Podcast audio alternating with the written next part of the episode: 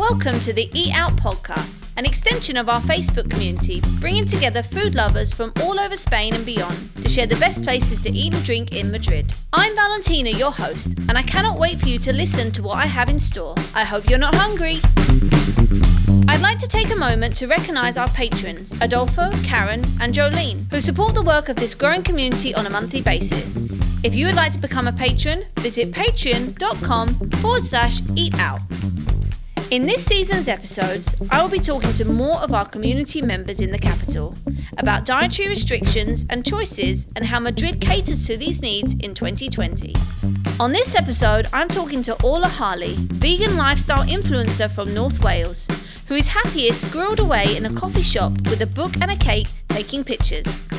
She is on a mission to find new vegan options in the city known for its chorizo and jamon, sharing her favourite spots as well as her dreams and wishes for the future of eating vegan in Madrid. Hi, Orla. Welcome to the show. How are you? Hi, I'm really good. Thanks. Thanks for having me on. I'm really excited to uh, have a chat. Yes. So tell everyone a little bit about yourself. So, my name's Orla. I'm originally from North Wales, but I've spent what's about nine years now living abroad. I've lived in China, Russia, and now in Madrid teaching English and also at the same time growing my Instagram, kind of talking about, well, it was originally fashion to be honest. And then slowly, bit by bit, it's migrated more towards food and veganism and things like that. And yeah, really, it's always this thing when you try to think of what your hobbies are and you're thinking, what do I actually like to do? I like to eat out, of course. I'm a big reader. I love animals. Anything creative, really, like taking pictures, making videos, and things like that. So I do like to stay creative and traveling as well, like most people do, I guess. Yeah, well, what we'll do in, in the show notes of this podcast, we'll put your Instagram link and you also have a YouTube channel, which we can talk about in a little bit. I want to get right into things though. Let's talk about veganism. First question is, did you decide to become vegan? Well, I guess for I know people who watched a documentary and they went from being like a, a, meat eater and kind of the standard diet, I guess, to overnight becoming vegan. And that for me was not the case at all. It was like a real slow process. I think I was about seven or eight months eating vegetarian after having eaten meat all of my life and, you know, eggs and dairy and everything. And then bit by bit, as I became more aware of certain things, I'd seen a lot of videos. And I'm such a massive animal lover anyway. Like I've always had pets and everything growing up, but not just like the cute fuzzy animals that everybody loves. I love them all, like goats and cows. And I remember once when I was about 11 years old going to a farm with my family and I genuinely fell in love with this little baby goat. And I couldn't stop talking about this goat goat. I was like begging my parents, like, please can we adopt this goat? I'll look after it. So I've always had that love for animals. And I guess mm. kind of bit by bit through what I was finding out and watching documentaries and especially people like Earthling Ed on YouTube, I was kind of disassociating that thing between the animals that we think are okay to have in your house, like dogs and cats, and then the animals which we eat. So animal rights was probably the biggest reason that I went vegan. But of course, like the environmental concerns as well, in terms of the amount of kind of gas that cows give off and all of those reasons too. I do think it started off with the animal rights part, but it was definitely bit by bit. I think I was vegetarian for about nine months and then I kind of slowly started to go off things. I remember one time going for a meal with a friend and we were actually at the time collaborating and posting with Much Bites. I don't know if anyone's familiar with that page. Yeah. Um, it was like a big Madrid food thing a couple of years ago and we'd gone to this restaurant, Ere, and it's one of four restaurants and this one specialized in basically basically serving anything that can fly. So it was like oh. all different birds and a kind of flying fish that was on the menu. Anyway, we basically had so much meat and fish that night. It was almost like a weird last supper in a way. And I'd eaten so much of it by the end of the night, I honestly felt really sick from having eaten so much. And that kind of put me off a lot of things. Like it put me off chicken. And so it was really gradual for me. It wasn't a quick thing at all, which I think is fine. I think often people think they hear the word vegan and they think, oh my God, I can't eat anything anything I love ever again.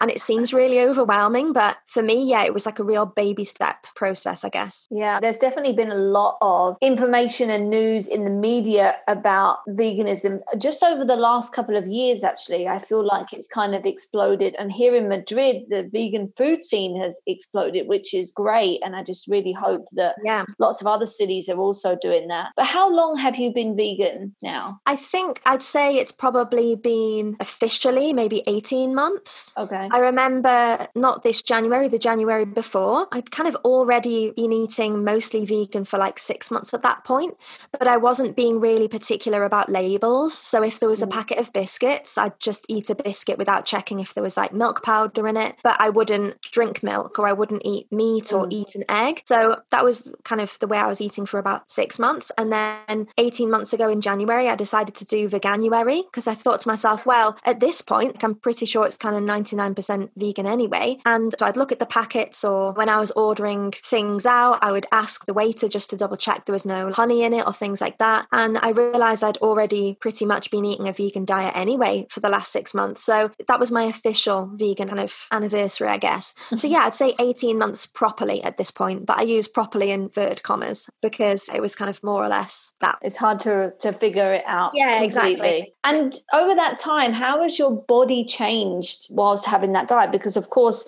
you go from eating a lot of meat to not eating any at all. I mean, I guess there's some people that might be listening and thinking, where do you get your protein from? Talk to us a bit about that. I think because mine was so gradual, it wasn't an overnight change. I mean, you do read things like I saw an article the other day actually that was, I turned vegan for a month and lost 20 kilograms or something like that. and, you know, you do see those kind of clickbait things everywhere. I think it really depends what your diet was beforehand, whether it was mm. vegan or not, to be honest. If you go from eating really kind of refined processed meat, if you're eating at McDonald's five times a week and then you decide to go vegan and you're eating lots of vegetables and things like that, you're probably going to lose weight quite quickly because the diet you were eating before wasn't that great. Mm. But for me, because even when I did eat meat and fish and things like that, I would still have lots of vegetables, quite balanced. I love a good cake, but I also love a salad. Like I'm lucky that I kind of like everything. You know, some people grow up hating vegetables. Like I was always simply loved them. So I think it depends so much body to body on your mm. metabolism. I know some people who did notice a big difference in their skin. Even boyfriend who's not vegan, when he cut out dairy, he noticed a lot of acne he had really did vanish. Oh, interesting. Yeah, and I know a lot of people who've had similar experiences. But for me, like I wouldn't say I necessarily woke up and felt so different I guess maybe some bloating I had before if I'd eaten a really protein rich steak, or, you know, sometimes when you have what do they call it, the meat sweats, you know, when mm-hmm. you've eaten a load of meat and then you think, oh God, I didn't feel so heavy after certain meals, I guess. Mm-hmm. But yeah, I really do think it depends on what your diet was like before. And the protein thing, well, honestly, I've never been asked so many times where I get my protein from since I became vegan. And it's really funny because I was speaking about this to my friend a couple of weeks ago. And I think the only two types of people who are asked about protein are either bodybuilders or vegans. You can't imagine, like, you wouldn't normally go up to somebody and be like, Are you getting your protein? Like, it's honestly one of the first questions I'm asked. And I think, again, this comes down to how much you know about nutrition, right? I mm. didn't necessarily know a lot about nutrition nutrition beforehand. I had more or less a balanced diet, but I had no idea that broccoli is really protein rich. Is it? Yeah. I love broccoli. I make sure I eat more of that. Yeah. And you know, when you see bodybuilders and they're like, oh, all I eat is chicken and broccoli, and they have those strict diets, it's because broccoli is really high in protein. Or even pumpkin seeds per gram. Pumpkin seeds are the most protein rich food out there. So it's things like that that you don't really find out until you become vegan because you do obviously have to make sure you are getting all of the food groups and the nutrients and things you need. Mm. But there's so many things like lots of vegetables. You've got nuts, which are obviously full of protein, peanut butter, tofu, tempeh, seitan, and all of these different foods, which actually are quite traditional. I mean, tofu and tempeh are staples in a lot of Asian diets, and they have them alongside meats. You know, often you'd go to a Chinese restaurant and have maybe you're having like a beef soup, but there's also tofu in that soup. So they have it as like an additional protein, not just as a substitute. But there are loads out out there, you know, it is important to make sure you are getting everything you do need because you don't want to have any kind of deficiencies and things. But it's a lot easier than people think, really. That's definitely good to know. So, following on from that, I'm really interested about misconceptions yeah. of vegan diets and things people think are true that aren't true, or things that out in the media that actually are very true. Is there any that come to mind? Yeah. So, one of them, and it's funny because I still think this myself, like, even though I've been a vegan for, say, more or less two years is if I think of the word vegan, the first thing that pops into my head is that typical kind of long hair, maybe a bit hippie, walking around barefoot, waving their fist at the sky. And, you know, like you do have that impression and that stereotype of what being a vegan is. And I think that's why I'm really passionate about my page and my Instagram and things like that, because I do want to break that misconception that it is difficult or that it's like a really different way of life, because it's so easy to incorporate into what you already do. And I do think there's that idea of, you know, oh, all vegans eat grass, or I couldn't be a vegan because I don't like vegetables. But I think that linked to that, so many people think vegan food is bland. And they're like, well, where do you get the flavor from? And I think that comes back to how we cook vegetables. And I don't know if this is just like a British thing or no, I guess maybe it could be more global than that. But, you know, even the other day, for example, I'm currently staying at my boyfriend's parents' place and we had vegetables with dinner and we had broccoli, but the broccoli had been boiled for 20 minutes. And I mean, if you boil anything for 20 minutes apart from a potato, it's not going to taste great, right? If you boiled a steak or if you boiled some chicken just in water for 20 minutes, it's not going to have any flavor. So the idea that vegan food is bland is, I think, the biggest misconception. Some of the tastiest food I've ever eaten in my life has been vegan, and a lot of it is about seasonings. You know, if you were mm. going to roast a chicken, you wouldn't just put it in the oven for an hour and leave it. You're putting garlic on it, lemon, maybe like rosemary thyme, you're infusing it, you're marinating it. So all of those marinades that you can use on meat, you can use on tofu, you can put on vegetables, you can put on tempeh or any like soy mince and things like that. So that would be the biggest misconception. I think people worry that I'm just depriving myself of flavor and it's it couldn't be further from the truth really. I think if you know how to season your food well, it's going to taste good whether it's meat or not. Yeah, definitely. And I think it's all about experimenting as well. I mean, oh, for sure. there are so many different types of herbs that you can put on different foods and I don't think there's any limit of what you can put on certain foods. I mean, you try it and if you like it, great, and you can use it on other things. And I think definitely for me, I grew up in a household where we didn't use herbs. It was really just salt, not even yeah, pepper. Exactly. I can see that well, how that misconception can be apparent in a lot of people because we just didn't grow up with all of these herbs and stuff. And now my herb cupboard at home is like full of all these different things. And I just chuck a few on to see what happens. And yeah, it can completely change. And that's a great thing about food in general. Like you can just experiment.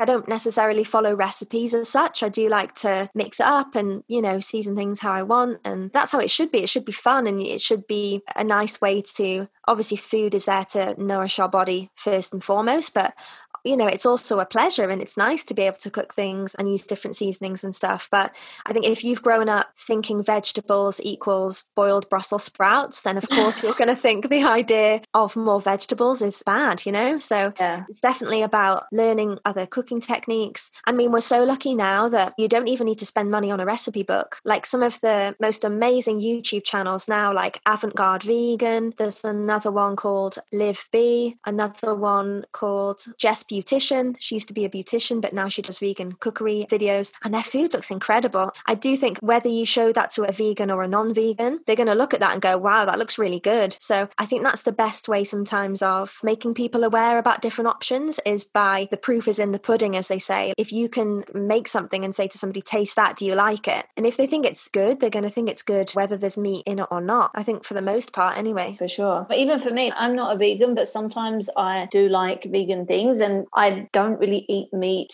that well i say that often. I don't have it every day but i do like it. But i think it's also important to have a balance of different things whether you eat meat or not. It's all about having variety in your diet and trying new things. And luckily in madrid you can do that with all the, the restaurants here. And i was just thinking actually a lot of places now thanks to the coronavirus some restaurants are even sharing their recipes of things that, that you love to go and eat out in their restaurants that you can do at home. It's not ever going to be the same exactly, but you know, it helps you get that connection to the food that you really love. Yeah, definitely. So the next question I have for you is this is like a off the top of my head question. Is there anything that you miss that you would love to eat again that you haven't eaten in a while? Or has it got to a point now where you've been doing this for so long that there isn't actually anything you miss anymore because you found alternatives? I think there isn't really anything I miss necessarily. I think at the beginning there is, and when people say there isn't, I think they're either the kind of the odd one out or, but I think at the beginning there was, but now, kind of two years on, I'm at that stage where, and I guess your taste buds change all the time, that some of my favorite foods I used to love when I go out to eat. If I'd go to like a nice restaurant, I'd always get a medium rare steak. It was my favorite. And honestly, the idea of that now really does turn my stomach and it's not like, like I would secretly like to eat it but I'm just not going to do it. It's more like I actually wouldn't like to eat it now like whether I was vegan or not. A couple of months ago I was thinking oh I used to love tuna sandwiches. Mm, I, yeah I bet that you know that's kind of like a nice lunch. It's like quite a typical British thing right to have a tuna sandwich and and it's funny because whether it's you know google's algorithm or something i was recommended a youtube video which was chickpea tuna and it's basically obviously it's not going to be the same as fish but you mash up a can of chickpeas with there's a special seasoning. I can't remember what it's called now, but they get it from seaweed. So it gives everything a mm. kind of fishy sea flavor. And you mash it in with that, with some lemon juice, with some mayonnaise, with some garlic, and you use it as a sandwich filling. And I made it, and it really satisfied that kind of craving for a tuna mayo sandwich. So I do think now there are so many alternatives. That many times I would sit there and think, oh, I really missed that. But at the beginning, there probably was more so. But I think that's just testament to the fact that now you can get so many alternatives. You know, if this was 10 years ago and you couldn't get, you know, beyond meat burgers or you couldn't get chicken mm. substitutes, maybe I'd be saying something kind of different. But as it stands now, no, I think everything I want to eat is available, which is great. So luckily, I'm not pining for something because that, that would suck.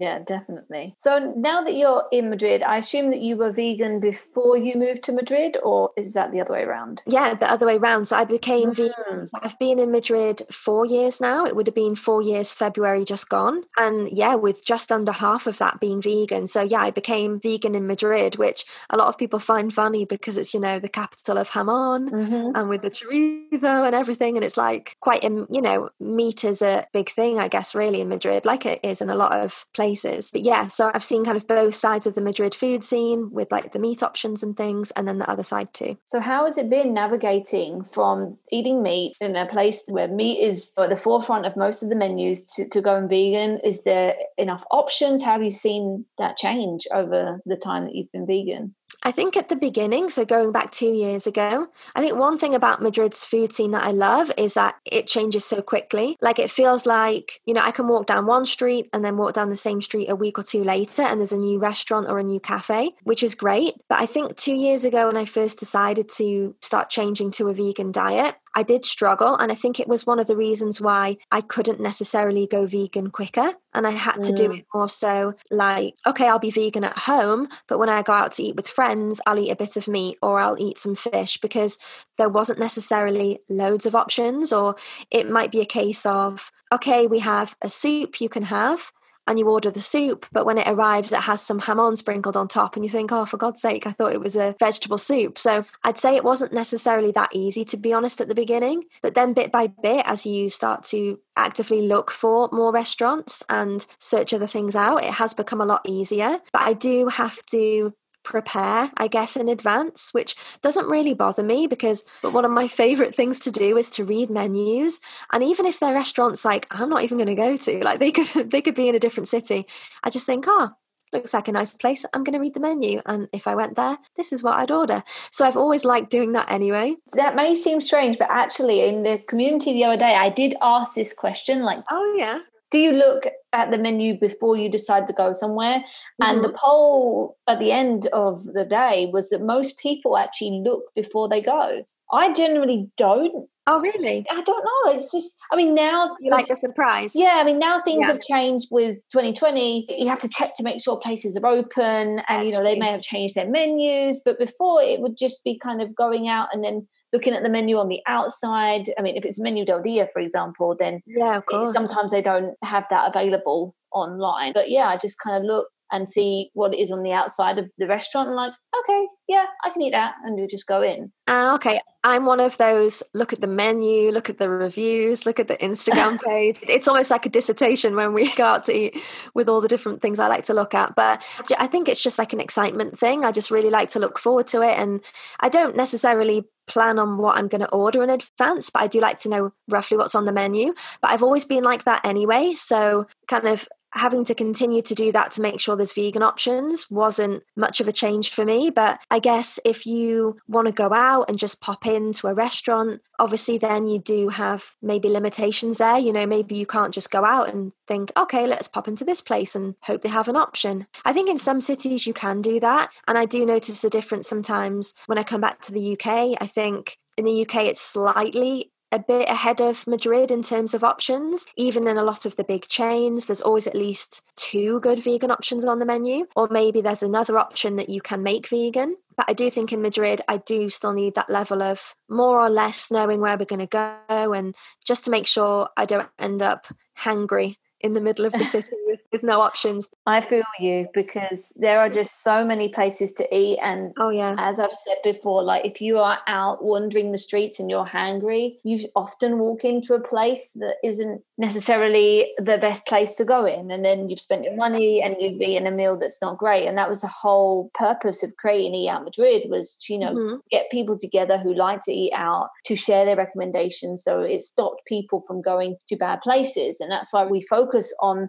the best places to eat and drink because yeah. you know, there's no sense in talking about bad places. Uh, why would you want to know where not to go? Yeah, exactly. That doesn't make any sense.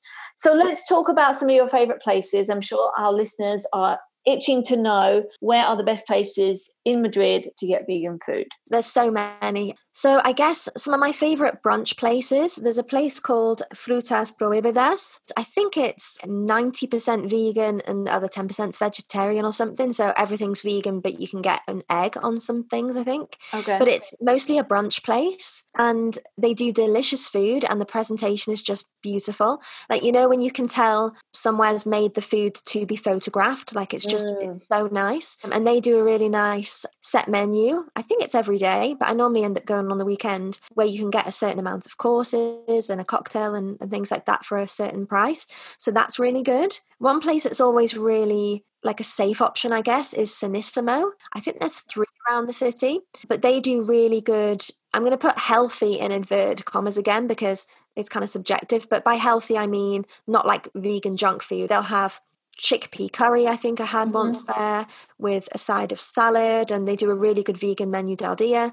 I think, again, that's maybe 50 50 vegan vegetarian, but it's really good, kind of classic, decent meal. Like you'll go there and you know you're going to leave full and it's tasty, it's fresh. So that's a good place to go. One of my favorite places to get burgers is Mad Vegan. Mm, I've heard about this place. Oh, it's delicious. It's not often now, really. I crave like a burger burger, but when I do, and by burger burger, I mean like a meat tasting one. But when I do, Mad Vegan does the Beyond Meat patty and it's delicious like it's really good and again my meat eating boyfriend will eat that and that kind of satiates him and he really likes it too because often that's another thing with substitutes. Some people think is it good because it's good or is it good because you've not eaten meat for years and you've kind of forgotten what the real thing tastes like? But that's a really good one and they do loads of burgers loaded fries things like that. So if you fancy some vegan junk food that's one of my favorite places to go. And madrid as well i think even more so at the minute seems to be getting better and better at vegan desserts. There's mm. so many places where you can go Bite Me is my favorite. That is one of my favorites too. Oh, it's so good. And the staff are so lovely there. So I like to go there for a donut and a coffee, and I'll sit in the corner and edit a video. And yeah, I love going there. There's a lot of places that do good vegan options, like The Fix, for example. I don't know if you've been there. It's a coffee shop. It's near Plaza de España. And, you know, it's that kind of typical hipster thing with like benches and, you know, nice coffee and things like that. But they do a really nice vegan toast. It's toast with carrot carrot hummus and then this really big portobello mushroom that they grill with Ooh. garlic and you can have avocado on the side that's really good and yeah there's so many places i mean i post about them all the time you know on my instagram as well. So that's the kind of best place to keep up with my favorites at the minute. But there's always new places. And then every time i go somewhere i then look again online and two other places have opened. So once i like cross one off my list two other ones appear on the list which is a good problem to have. I mean you know i'm not complaining. Yeah you're always going somewhere different and trying new places and if anyone's listening and wants to see pictures picture evidence from her times out check on her instagram again, the link is in the show notes. Now, it's something you mentioned. You said that your boyfriend is not vegan. Yeah. I'm curious to know, like, how that is for him, for you, and navigating going out. Does he eat meat? I asked him this question the other day, actually, because I said to him now, like, oh, what would you say you are if somebody asked you the question? And he'd say, oh, I'd say I'm a flexitarian. He'd say he probably eats meat maybe 20% of the time, and the other 80% of the time he'd eat predominantly vegan. And that's not necessarily something he planned, I don't think. I think it was naturally that because I went vegan, you know, when we'd go to restaurants, because before I went vegan, we'd always order two main courses and then share them because we're both really indecisive. So we were like, okay, I'll order the meat, you order the fish and then we can swap halfway through. Then we get the best of both worlds and nobody's got FOMO. Obviously, when I became vegan, I couldn't eat half of his food. So he, again, not wanting to miss out on what I was eating, would typically also order a vegan option so we could try a bit of both. And then I think, Ah. again, because at home we both cook, like we take it in turns, like alternating nights to cook dinner. So he wasn't necessarily bothered about cooking meat at home because it, then it becomes that thing of, well, if I'm cooking dinner for tonight, if I've got to cook a meat dish for myself and something different for you, like, you know, it complicates it a bit. So Mm. he would just cook vegan. And then I think bit by bit over time, he's kind of become, I'd guess, maybe like 80% vegan. But then if we go out to eat, for example, and it's a restaurant with kind of traditional options and vegan options, maybe then he'd order fish and I'd just order my own food. Or especially when we go back to the UK, he might have like, you know, a bacon sandwich or something he wouldn't normally be able to get in Spain. But he's really quite relaxed and laid back. I don't think he thinks he's missing out or anything like that. Actually, more often than not, it's the other way around. We went out to eat last night in a place called Turtle Bay. It's a chain oh. in the UK. I think they're known for their jerk chicken. So it's like jerk flavors and things like that. And he had the jerk chicken and I had the jerk tofu. And he asked to try a bit of mine and he, he actually ended up preferring my one. So then he sat there going, I want to eat more of yours. And I'm like, well, you can't because I can't eat any of yours. And then normally, then if we go back, he tends to order then the vegan option. So I don't know if that's because his taste buds are changing or if he's like naturally trying more things because I'm trying them as well. Mm. But it's kind of happened by accident, really. So it's kind of funny. Oh, Yeah, that's definitely interesting. All right. Now, I have some other questions. We mentioned a little bit about this, but meat substitutes, is that something that you are into? Because I know I speak to a lot of people and they don't even like to even think that it feels like meat or has the same Yeah. taste of meat. What's your thoughts on that? So, yeah, it seems to be a bit of a hot potato, really, this idea of meat substitutes. For me, I think it really depends on the reason you went vegan. So, Mm. I have a friend who's been vegetarian since she was about five years old. And in the last maybe year or so, she's kind of slowly transitioned to a more vegan diet. And for her, the idea of biting into a burger and it having the texture of beef really turns her stomach. She just Mm. can't. It's awful to her. To her, it's like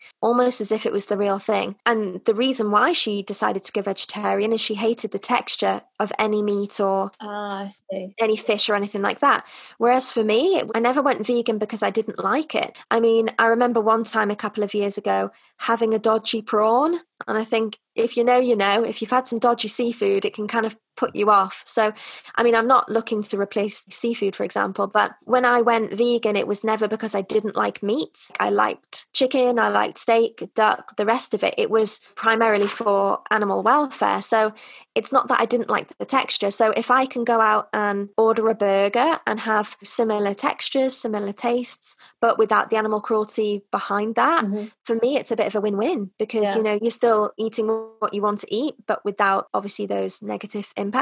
And yeah, I do think it depends. And then you know some other people think, well, if you don't want to eat a chicken, why are you trying to replicate the chicken? But again, it comes back to that thing of well, if you can choose to eat a product that's very similar but without the downsides of obviously having had to take the animal's life, then to me it's a bit of a no-brainer. Mm. So I think it's great. And I also think that when you have these options, I think it makes the whole thing feel more inclusive. Like, for example, the other day, one of my friends went to, I think it was Tesco or a supermarket, and she wanted to buy some mince to make a spaghetti bolognese for her family. And now, in a lot of British supermarkets, they have the vegan alternative in the same cabinet. So she thought there's a, a brand called Meat Free Farm, and they do the best sausages ever. Like they're really, really good. And they also do mince that you can put in like lasagna and things like Mhm. that. And she saw that and she sent me a picture and she was like, Oh, didn't you talk about their sausages a couple of weeks ago? And I was like, Yeah, that was me.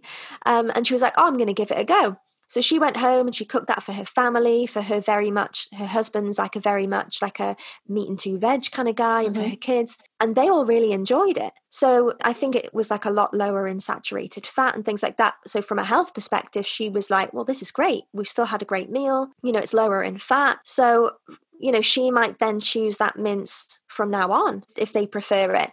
But if you took away the meat alternatives completely, they might never have found that. Mm. So I think it is a good way to make things more accessible. And you know, if the point is to reduce animal consumption overall, then I am I'm all for alternatives, really. Again, that's something that's really kind of shot up in the last few years. I guess a oh, lot of people have been transitioning to veganism and you know, brands and restaurants are thinking, well, you know, how can we get people to buy our products to come in and dine in our restaurants? And I think it's a great move because everyone has very different bodies, very different dietary mm-hmm. needs. So it's great that they can cater to lots of different people. Yeah, definitely. And then I do know there's been a bit of criticism that came out, I think it was about a year ago or maybe more now, when Greggs, the uh. British pastry chain, when they released their vegan sausage roll. And I know a lot of people who were saying, well, should you be buying a vegan product from a company that is known for using animals in steak bakes and things like that. But, you know, I understand those concerns completely because obviously you are technically putting money back in the pocket of a place that is using animals for food. But I think we have to be realistic and we do live in a capitalistic society and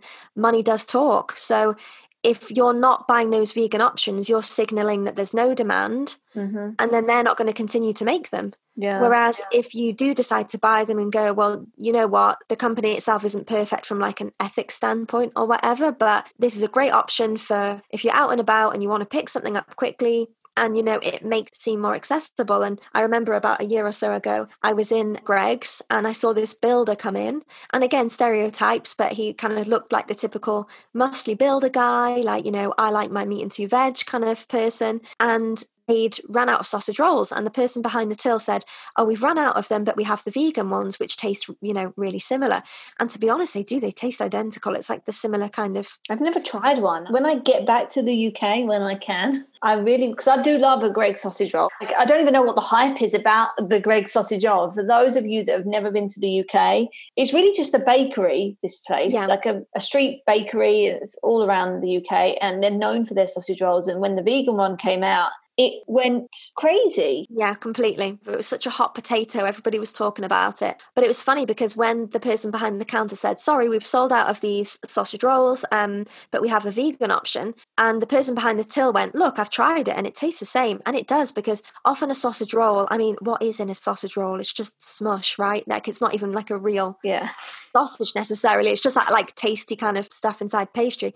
Anyway, he was like, Okay, I'll try one. And he took a bite out of it and he was like, oh wow yeah i wouldn't have been able to have told the difference if you hadn't have told me it was vegan. So for that guy who maybe does think oh a vegan is just about eating grass and he buys into those stereotypes of it being you can only eat raw carrots or whatever rubbish for him that sausage roll he might be like oh that's good. I might next time try another option. So i think it is important to have these options available and you know it makes it more accessible and and it's great for vegans as well because you know there's been times i've been out and about and there's no options and you can't grab something quick quickly, then again, talking about hunger, you end up being hungry and it's a tough one. So I do love all the options that are, you know, becoming available. And I think it'll just continue to increase as the demand increases, you know, the options that are available will, increase too, which is great. Now, I have a question about price. Uh, I know on your Instagram account the other day, you actually asked on the story about do you think being yeah. vegan is cheaper or expensive? I want to talk about like mainly about eating out.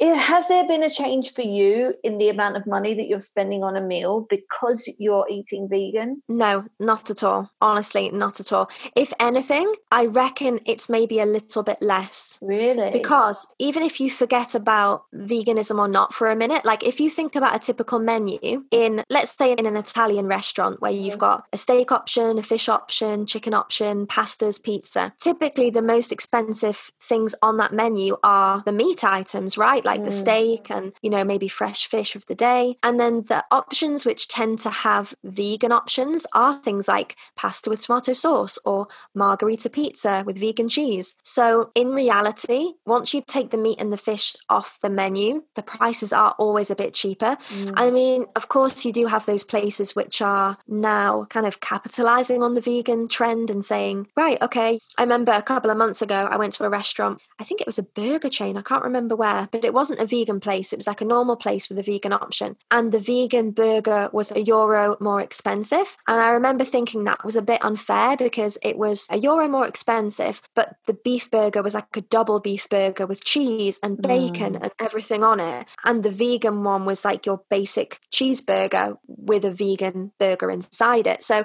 there are places that think they can push the prices up, but I do think in general across the board it's remained more or less the same, if not a little bit less. Oh, that's good to know because when I was speaking to Gareth the other day and we were talking about being celiac, he was explaining, you know, that things do cost a little bit more because not being able to have gluten in anything yeah. can be quite difficult. And I think that's where things change. When people have allergies to things, that's where oh, things oh, can make it can be more difficult. My last question then for today is what do you hope for the future in Madrid, particularly for the food scene? Do you have any hopes and dreams? Yeah, I'd really like to see more traditional Spanish places having vegan options, mm. like, you know, the tapas bars and things like that. Because now, if I wanted to just walk into most tapas bars and sit down with a couple of friends and have some drinks, really, in a lot of places, the only options would be chips or maybe like pimientos de padron, and that mm-hmm. would be it or maybe some tomato on toast, and it would be quite limited. So I would like to see maybe some more options there. I think another thing which is, again, hopefully growing, but that would be great, is to see more nighttime appropriate, fancier vegan restaurants. Oh. Like a lot of my favorite places are great, but they're not necessarily the full dining experience. You might go in and get a salad, but you're sat under a really bright blue light, and it's not necessarily like a nice place to go. Mm. You know, I'd like to see that you know there'd be a place where you can go and have a nice evening meal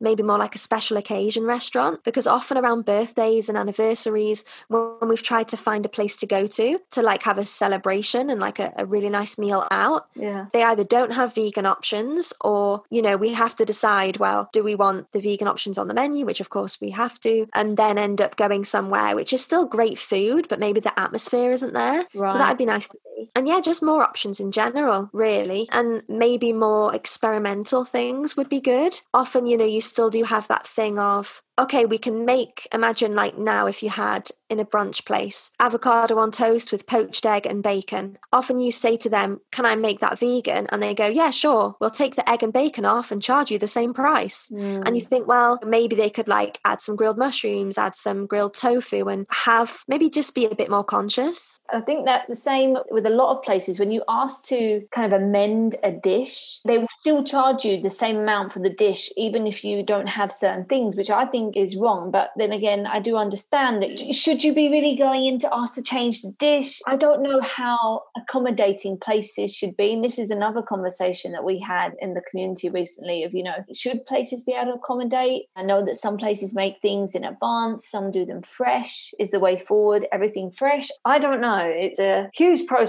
I know. And I think unless you have a restaurant, you probably don't understand what it's really like to work all these dishes out. But I really do hope that the the future for vegan restaurants and cafes are more within Madrid, in the capital of Spain. It's definitely going forward, and I hope that COVID has not stopped that increase. Yeah, I hope so. Yeah. Unfortunately, some places have closed down because of the lockdown that we had. So if you are able to come and visit or you are listening to this and you live in Madrid, please go out and eat out your favorite places and try new things. And if you need recommendations, feel free to come and ask in the community. There's over six and a half thousand people there that can help you with a great place to go rather than you walking around the city aimlessly looking for somewhere to eat and then eating olives, for example. All right. Now, we did mention you had an Instagram and a YouTube channel. Can you let everyone know where they can come and connect with you, find out more about you, and just some of the things that you post on there again? Yeah, of course. So um, I'm on Instagram over at Orla, so O R L A G H. Um, and on my Instagram, it's a mixture of talking about vegan food and restaurants, but also um, shopping my wardrobe. I'm trying to be conscious about not buying too many new things. So I show you how to style things in a certain amount of ways. And well, not so much this year, but normally traveling as well. So going to different cities, primarily in Europe, and exploring the food options there and things like that. So that's me on Instagram. And then over on YouTube, my username's the same, it's just Orla. And there it's a bit more of a mix of lifestyle videos. Some talk about veganism, some just fun things. Um, you know, again, some fashion videos. It's a bit more of a melting pot over there. But yeah, I'd love to see you over there. And if you come from this podcast, come and let me know and say hi. Well, thank you so much, Orla, for joining us today. We've learned so much about veganism. And uh, again, I've got so many new places to add to my growing list of places to visit in Madrid. It's just never ending. I'm hungry now, I must yeah. admit. I, I'm hungry. I need to go and have some lunch. All right. Well, I hope to see you very soon once you're back in Madrid. And yeah, enjoy your vacation. Yeah, thank you very much. Thanks again for having me on. I hope you enjoyed listening to today's episode. Please share it with your friends and family so they too can learn more about where to go in the capital. In the meantime, if you're not already part of Eat Out Madrid on Facebook, we would love for you to join us at facebook.com forward slash groups forward slash Eat Out Madrid to connect with other food lovers and share your favourite places to eat and drink in the city. As always, I'm getting hungry, so I will see you next time.